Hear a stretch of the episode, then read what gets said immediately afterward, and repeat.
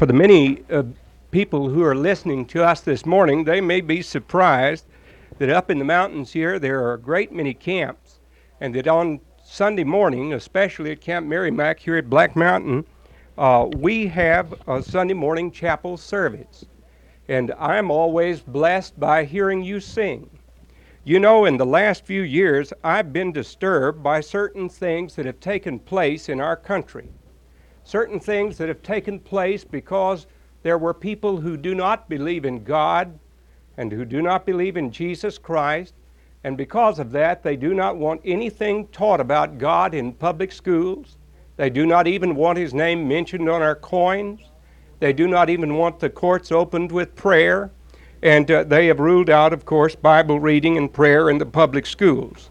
In fact, a little poem expressed it this way, and I think you will catch the point very quickly. Now I sit me down in school, where praying is against the rule. For this great nation under God finds public mention of him odd. Any prayer the class recites violates the Bill of Rights. Any time my head I bow becomes a federal matter now. Teach us of star, of pole or equator, but make no mention of their creator. Tell of experts in Denmark or Sweden, but not a word of what happened in Eden. The law is specific, the law is precise. Praying aloud is no longer nice. Praying aloud in a public hall upsets believers of nothing at all. In silence alone can we meditate, and if God should get the credit, that's just great. This rule, however, has a gimmick in it. You've got to be finished in less than a minute. So all I ask is a minute of quiet. If I feel like praying, then maybe I'll try it. If not, O oh Lord, this plea I make. If I die in school, my soul please take. now, this is interesting, isn't it? Because we live in the year in which we are starting the bicentenary, the uh, celebration of the second hundredth year of the United States of America.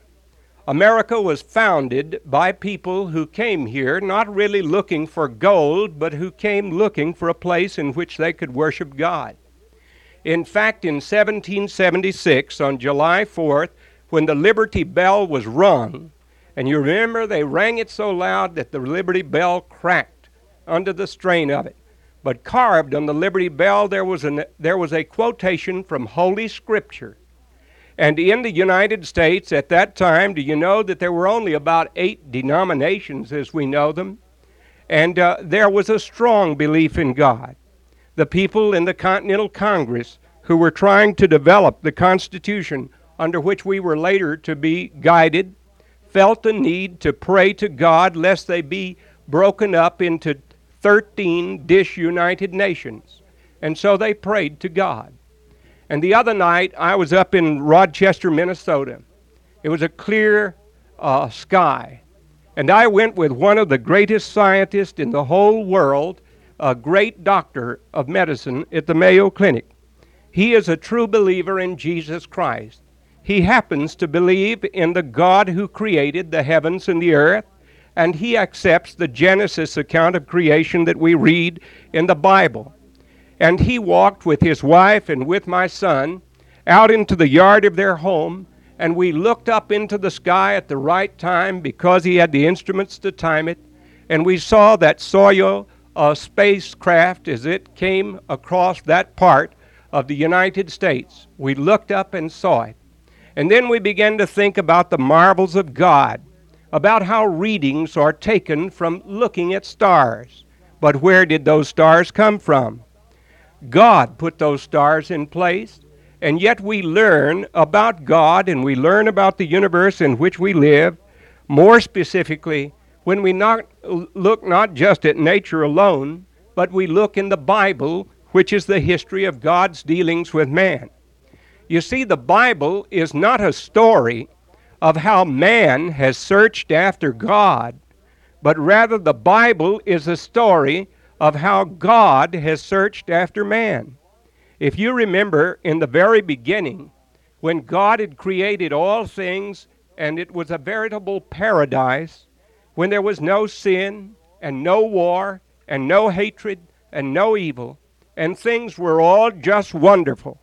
Just at that time, man, through the influence of the evil one who spoke to the woman and who gave an idea to the man, disobeyed God. And as a result of that disobedience, suffering and sin and death have entered into our world. And as a result of that, we are faced with terrible wars.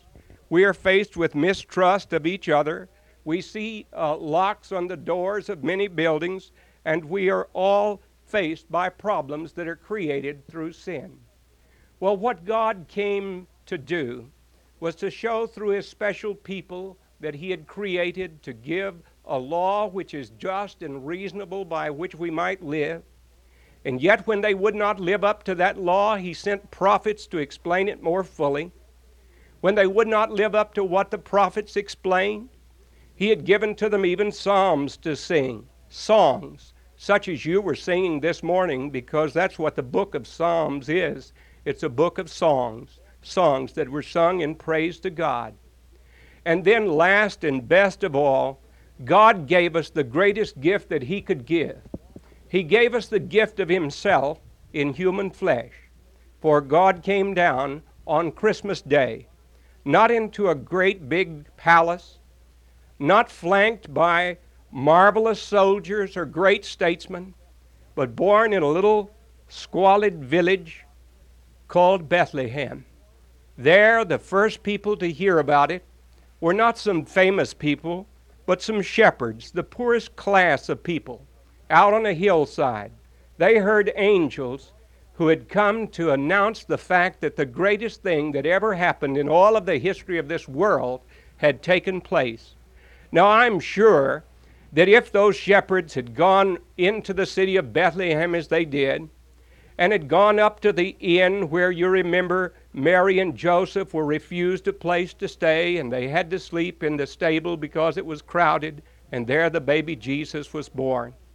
And if the shepherds had said to the crowd, You know, we were out on the hillside, and there was a great host of strange angels that came, and they sang in the most marvelous way, and they told us that the promise of God has at last come, and His own Son had been born into the world, and that He was right here in Bethlehem. And so we came here uh, to worship Him.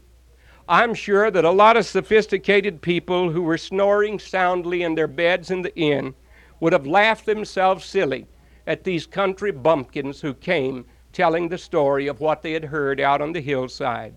But nonetheless, no story has ever been so true as that story because Jesus was born. He was born the Son of God. He was born uniquely by the power of the Spirit of God. He was once a little boy. He knew what it was like to play. He knew what it was like to see his father work in a carpenter shop, his earthly father. He knew what it was like to see people in the village who died or who uh, experienced sorrow.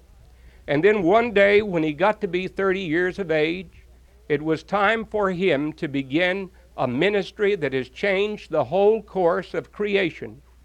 For this one, Jesus, went where a great prophet who had been proclaiming the way of God's Son who was to come into the world, and that prophet's name was John the Baptist.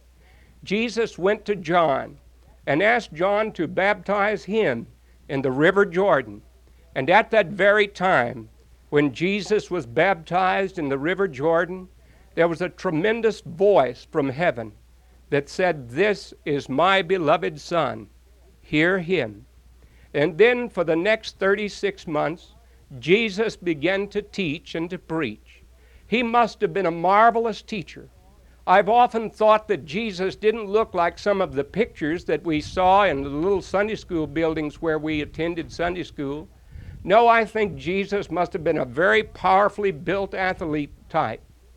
I think that because he used to preach to sometimes as many as 5,000 men up on a hillside.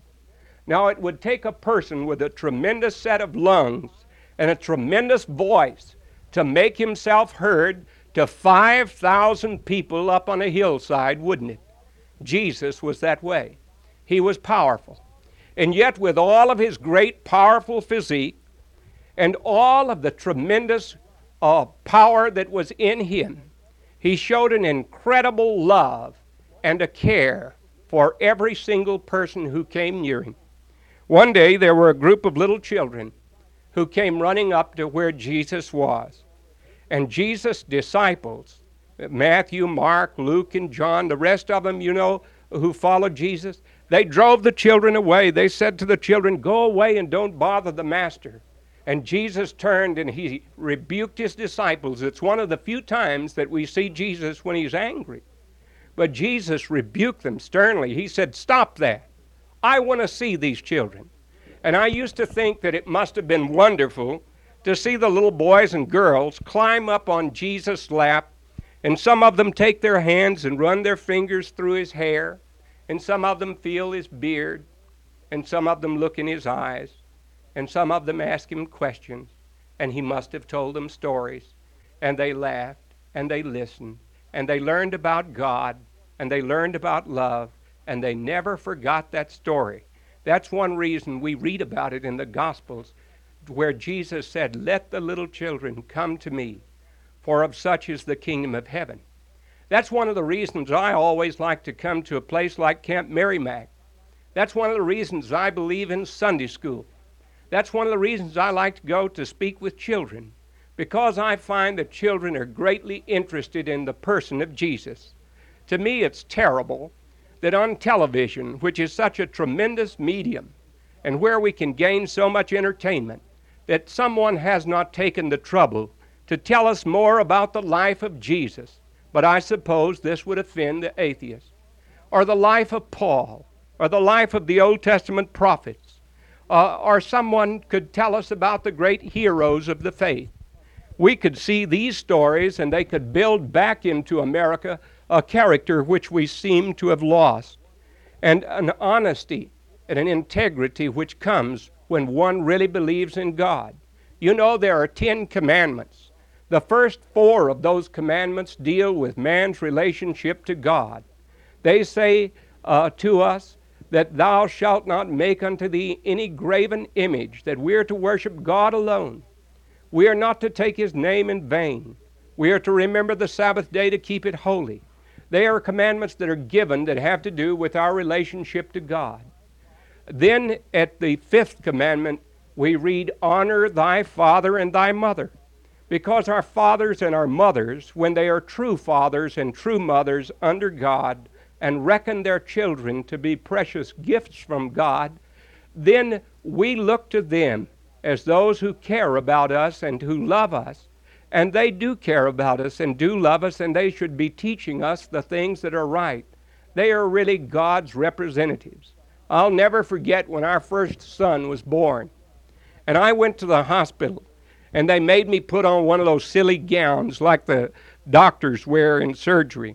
And they put a cap over my head and a mask over my face. And they brought out a little tiny boy. And I held him in my hand. And I looked at his little teeny fingers. And I thought, this is mine. a little man. He's got all the things I've got. He's going to grow up. And God is holding me responsible for him. Now, if I don't see to it that he's fed and clothed, if I don't see to it that he's taught, he'll die. I can't just leave him alone. I've got to take care of him. He belongs to me. And so his mother and I assumed our responsibility for him and for our other children and have prayed to God to help us to guide them in the right way. So, children who honor their father and their mother, and I hope you'll write your mother and dad a letter today and tell them how much you love them and that you went to chapel this morning and that you want them to know that you love them and care for them. And then Jesus go, gave, uh, God gave six other commandments. They had to do with man's relationship to man. The first of those other commandments says, Thou shalt not kill. Now, this commandment seems strange to us today because we live in a world where there is war. Even the great um, spaceships that we have seen go up We tremble in fear about them because we know that these spaceships may sometimes take great bombs into the uh, space and bring them down on cities, and many people may be destroyed. And we wonder what's happened, what's gone wrong with man to make him to be this way so that he wants to kill each other rather than to show the love of God. When I think about this, I often think of a poem that I read many years ago. It was called A Pilot Bails Out and it was written by Don Blanding. And it says this What did you learn, soldier? What did you learn at war? He said, I learned that we must learn sometime what was not learned before, that victories won on battlefields are victories won in vain, unless in peace we kill the germs that breed new wars again. Now, what breeds new wars? Wars are bred by a thing called sin. That's why people hate each other. That's why the sixth commandment was violated and murder was committed. And you remember that in that great Garden of Eden, when Cain had slain his brother Abel, and God called out in the evening and called out for Cain and said, Where is your brother? He was afraid. He had taken his brother's life and hidden him. But God knew all about that. Now, man has the seeds of evil in him, but God can give us a new birth. And that's the wonderful thing. Jesus told about this once when he spoke with a man by the name of Nicodemus, who was quite a religious teacher. And this man had seen Jesus teach, and he saw a quality in the life of Jesus that made him know that he must truly be the Messiah that those shepherds had told about and that he had heard about. And he went to Jesus and asked him how he could have eternal life. And Jesus said, Well, you were born with one old nature that is full of hate and sin. Now you need a new nature, and that new nature is one that comes through repenting. Repenting means not just being sorry for sin, but asking God to change our way of looking at things to look at things from Jesus' standpoint, to think what would Jesus do? How will the Holy Spirit work in us to accomplish what Jesus Christ would have us do? And is anyone so far away from God that God does not care? No. He cares about the people who were in the Soyuz spacecraft. He cares about the man that I saw washing an elephant with a rock over in a river in India. He cares about black people that I saw in Africa. He cares about lepers that I saw in a leprosarium in Thailand. He cares about people that I saw on the streets of Calcutta and Bombay in India. He cares about the people that I saw on Chinatown in New York City. He cares about the people that I've seen on Skid Row in Chicago. He cares about the little girls and the young women who are in Camp Merrimack and who are up here, and maybe this is just going to be the time where God speaks something special to them. Now, I want to close by telling you a very familiar story from the life of Jesus. I'll read it from the scriptures. It's taken from the 19th chapter of Luke. You know, Luke was a doctor, but he was a good doctor, like the doctor I saw up at Mayo's last week. Not only interested in healing a man's body, but also in seeing that his soul was right too and that everything was peaceful inside. And so Luke tells us many uh, stories of how Jesus touched people's lives, sometimes b- very bad people, and caused them to be very good people. And so this is one of those stories, and it's short, and I'll close with it. Jesus, by the way, is on his way to the cross now. Entering Jericho, Jesus made his way through the city. There was a man there named Zacchaeus. He was the superintendent of taxes, and he was very rich.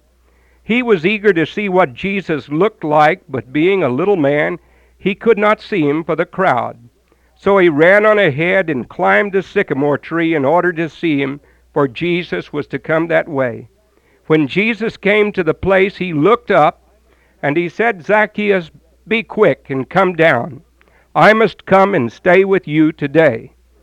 So Zacchaeus, so Zacchaeus climbed down as fast as he could, and he welcomed Jesus gladly.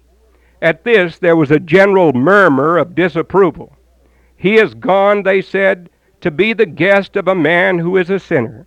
But Zacchaeus stood there, and he said to the Lord Jesus, Here and now, sir, I give half of my possessions to the poor. And if I have cheated anyone, I am ready to repay him four times over. Jesus said to him, Salvation has come to this house today, for this man too is a son of Abraham, and the Son of Man has come to seek and to save what is lost. Now we are lost when we're not where we should be. And Zacchaeus was not where he should be in his relationship to God. Zacchaeus had thought that if he could just have all the money that he wanted, that that money would make him happy. But the money really hadn't made him happy at all. How many of us know people who have very big homes and very fine cars and very good clothes, and yet they almost hate each other? They say unkind and cruel and ugly things to each other in their home. They spend their lives glued today with alcohol drinking into a stupor to take away their temper or the tensions that exist within them. I think that many people like that need to read the story of Zacchaeus and need to know about him. Now, I have put down here four things that I want to tell you about Zacchaeus that he needed. First of all, he needed to know that someone loved him. Do you ever feel real small? And sometimes that no one really loves you? Well, you don't need to feel that way because Jesus loves you. He cares about you. God loves you. That's why He sent Jesus. And the reason those feelings come in your heart is that the Holy Spirit has sent those feelings to come there. Zacchaeus wanted to be loved, not just because he had a rich house, not just because he was an important public figure, but because he needed to be loved inside. He knew that he was despised and hated by so many people. But Zacchaeus knew that Jesus was coming that way. And Zacchaeus, who had been a crook and a very famous crook, knew that Jesus had also in the group of his own disciples a man who had been the same kind of person as Zacchaeus. His name was Matthew. And one day Matthew had been sitting in his tax office collecting taxes, and Jesus came by and said, Matthew, come and follow me. And Matthew got up, and all he took with him was just his pen, so that he could write down the words that Jesus said. And Matthew's life changed. And since Zacchaeus was a very famous tax collector, I think that Matthew and Zacchaeus must have known each other. And I think that maybe one day Matthew sat down and he wrote, sat down and he wrote uh, Zacchaeus a letter. And he said, Zacchaeus, I want you to know that you think your life can never be changed and you're ready to give up. That's the way I felt. But listen, Zacchaeus, I heard this wonderful teacher. I believe that he is the Messiah that God promised. And when I heard him speak, I knew that I would never hear another voice like that again in all this world. And when I looked in his eyes, I knew that God cared about me. And do you know what, Zacchaeus, he's changed my whole life. I've given up the old and evil things that I did, and now I've become a happy new person in him, and I'm his follower. And Zacchaeus, by the way, if he ever comes to Jericho, whatever you do, you be sure that you go and listen to him speak. Well, when Zacchaeus heard that Jesus was coming to Jericho, the great crowds of people lined the streets because by this time Jesus was famous. Blind people had been made able to see. Lame people had been made, able to walk. People with filthy leprosy and horrible sores had had their skin all made clean again. Dead people had been brought back to life. And so all of the crowds were curious to see just who Jesus was, and so was Zacchaeus and he tried to see. But a lot of you are little short people. I can see some of you trying to look over other people's heads. It's a little hard times. Well, Zacchaeus couldn't see over the heads of the people. And you know, I think some of the people realized that Zacchaeus had sometimes been hard on them in their tax office. And so when Zacchaeus stood in one place, they sort of stood in front of him, and then when he walked over there, they kind of stepped in front of him there. And Zacchaeus, though, wasn't to be outdone. Zacchaeus went and he climbed up into a tree. He climbed up in a tree. He forgot about his pride. You see, he had expensive clothes. He was a big, rich man. He was a dignified public official. But all of that didn't matter. He wanted more than anything else in all the world to see Jesus. Now, when you want to see Jesus so much that you don't care anymore about your pride, when you want to see Jesus so much that you're willing to get out on your knees and pray to Him, when you want to see Jesus so much that you're willing to read the Scriptures and read about His life and read it and read it until you understand it, when you want to see Jesus so much that you don't care if other people will tease you because you start trying to do things right that will please Jesus, when you forget about your pride, then, then you may go up in a tree, but you'll come down to go home with Jesus. And that's what happened that day. Uh, Jesus came by and looked up in the tree, and Zacchaeus' eyes and Jesus' eyes saw each other. And Zacchaeus said to himself, as he heard Jesus call out his name, Zacchaeus, and Zacchaeus thought, He knows me.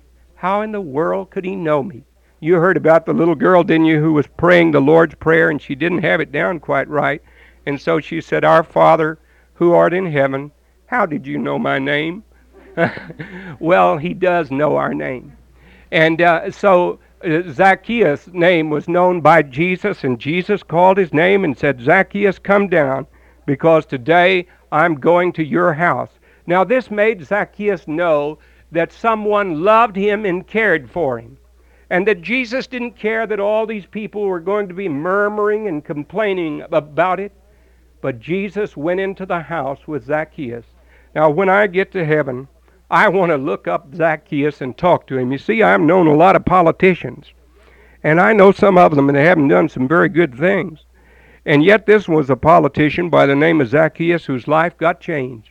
And I've often wondered what Jesus said to Zacchaeus inside the house. We're not told, but we're told the results of what took place. We're told that when the conversation had finished and Jesus and Zacchaeus came out of the house, that Zacchaeus stood and announced to all of the crowd of the people that were out there, he said, Half of all of the things that I have, I'm giving away to the poor. If I've taken anything from any man falsely, if I've cheated him, I'm going to give him back four times what I took from him wrongly. Now, if he gave half of it away, and if he gave back four times what he'd cheated, I don't think Zacchaeus had much left. But you know, I don't think Zacchaeus cared because he had something better left. Something better. He had left something that was really wonderful. He had his faith now in Jesus Christ. He knew that he loved him and the great line in that verse is this Today is salvation. That means to be saved in a right relationship to God. Today is salvation come to this house. Now, why did that happen? It happened because Jesus loved Zacchaeus and Jesus was willing to speak to him as he has spoke to you today. And Zacchaeus responded. And as a result of that response, to uh, Jesus, Zacchaeus became a brand new creation in him. Someone, when I was coming over here this morning and who knew about it, wanted me to end by telling you a story. How did Jesus take away our sins? He took away our sins on a cross where he died. And one of the most beautiful stories I know about someone who died for another, and it happens to be a true story, and it came from England. And last year, when I'd been here to Camp Merrimac, I left to go overseas to England, and I thought about this when I went into Westminster Abbey, and I looked at a little corner uh, where there was a little tablet commemorating a man by the name of Oliver Cromwell, who had been Lord Protector of England when, uh, when the, parla- when the uh, government which now reigns in England was brought into its existence. Well, Oliver Cromwell was a great general and he was also a great Christian, a very strict and very severe man, but he was very great. And Oliver Cromwell reigned. He had very strict rules about his soldiers. And he had a soldier whose name was Basil Underwood. And Basil Underwood did the thing which soldiers must never do. He fell asleep one time when he was on sentry duty, when he should have been guarding and alert. There was a strict rule that if a soldier fell asleep while he was on duty as a guard, that he was to be put to death. And so the sentence was passed out. The sentence was passed out that Basil Underwood would die, and the judge had decreed it and he had said that Basil Underwood would die at the ringing of the curfew bell. Now, you have a bell that means lights out here. Uh, in, in England, there used to be a curfew. It really means to cover the light. That's what curfew means. Uh, and there was a ringing of a curfew bell in the village church. And this was usually done at sunset. Just when the sun was setting, the curfew bell would ring. And in this particular town, the judge had announced that at the ringing of the curfew bell, Basil Underwood would be hanged. There was a scaffold that had been erected, and a crowd of curious onlookers had gathered around the scaffold. But there was a young girl who loved Basil Underwood more than she loved her own life. Basil Underwood was her sweetheart, and she loved him dearly, and she wanted to save him. She pleaded with the judge. And the judge said there can be no mercy and no exception to the law. At the ringing of the curfew bell, Basil Underwood would die. This girl went to the sexton of the old church and she shouted to him. He was deaf. She said to him, Please don't ring the curfew bell. He shook his head that for 50 years he had rung the curfew bell every night and that that night would be no exception that at sunset the curfew bell would ring.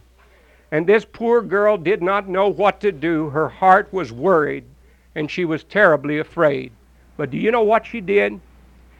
She decided that she could do something, and this was it. She went she went to the church just at the time the sun was about to set, and she climbed up the steep old ladder that was overgrown with moss and was slimy, and she went way, way up into the top of this ancient bell tower. And she looked down to the great dark pit below. She realized that she could fall to her death.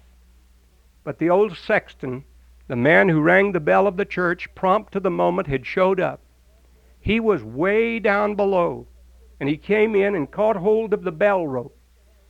And when he pulled the bell rope and the big tongue in the bell began to swing, this girl leaped out into the darkness and caught hold of the tongue of the bell with both of her hands.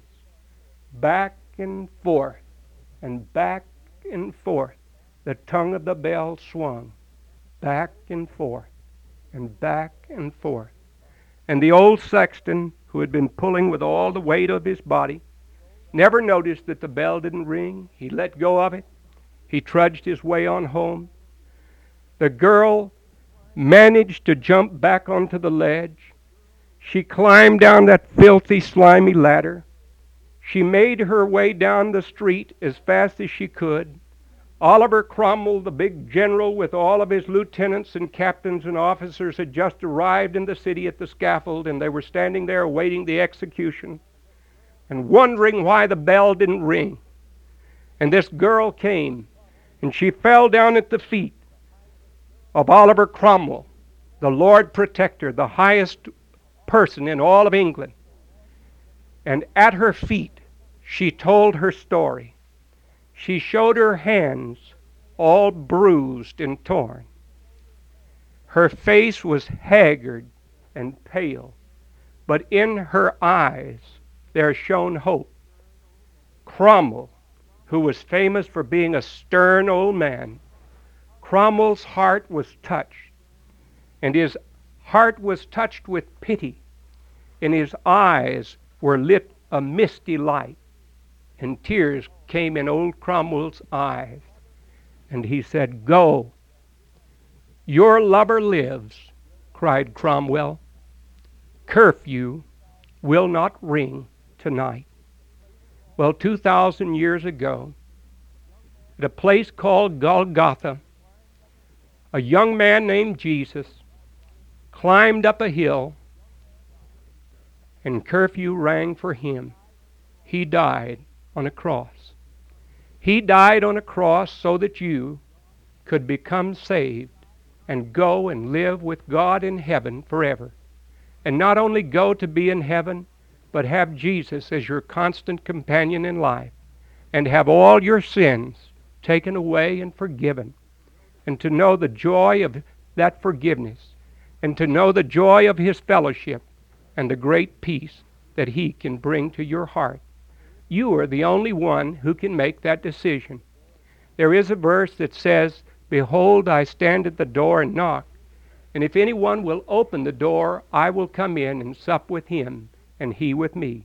And if you will open the door of your heart right now and ask Jesus to come in, he'll come into your heart. Let us bow in prayer. Oh God, our Father, I thank you for these precious young people these youngsters whose hearts are full, so full of so many things, and whose lives are outstretched before them, and who could, by your grace, be something good and beautiful for this whole world, who could be like another Joan of Arc, who could be like another Florence Nightingale, who could be like another Gladys Aylward, who could be a great and a good person to show the love of Jesus who could be like the one who started Camp Merrimac, the others who have started similar camps and places where people might come and come close to thee.